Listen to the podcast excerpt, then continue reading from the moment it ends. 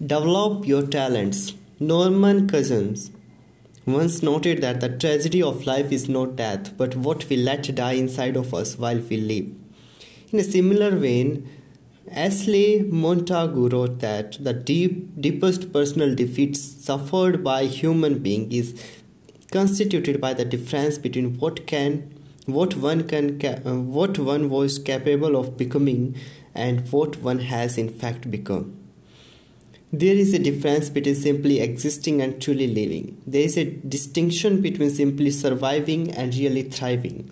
The sad thing is that most people have lost sight of human gifts that lie within them and have signed themselves to spending the best five years, best 10 years of their lives watching television in a subdivision.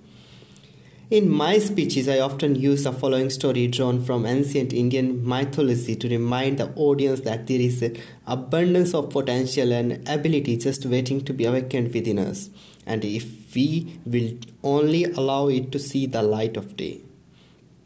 Thousands of years ago, it was believed that everyone who walked the earth was a god, but humankind abused its limitless power, so the Supreme God decided to hide the Godhead, the sources of all of his potential, so that no one could find it.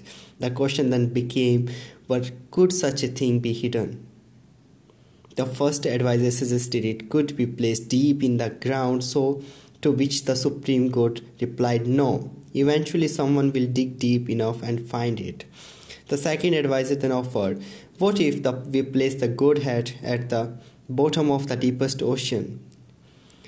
To which the Supreme God responded, No, eventually someone will dive deep enough and find it.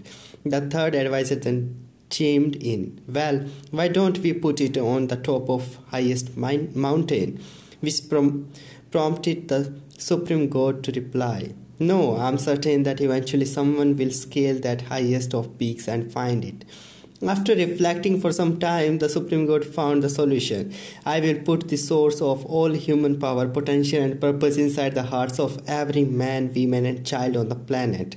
Therefore, they will never think to look there in my in all my work with employees of organizations across north america i see the same thing. Too many people spend more time focusing on their weaknesses rather than developing their strengths. By concentrating on what they don't have they neglect the talents they do have. The greatest people who have done who have gone before us all all had simple strategies that ensured their success. They knew themselves. They made the time to reflect on their own abilities, those special qualities that made them unique, and spend the rest of their lives refining and expanding them.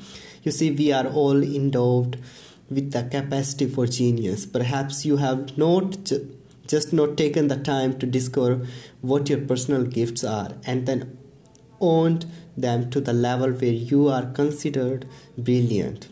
Are you using the best within you to its fullest capacity? If you you are not only doing yourself a disservice, you are doing the world and all those within it who could benefit from your unique talents a disservice.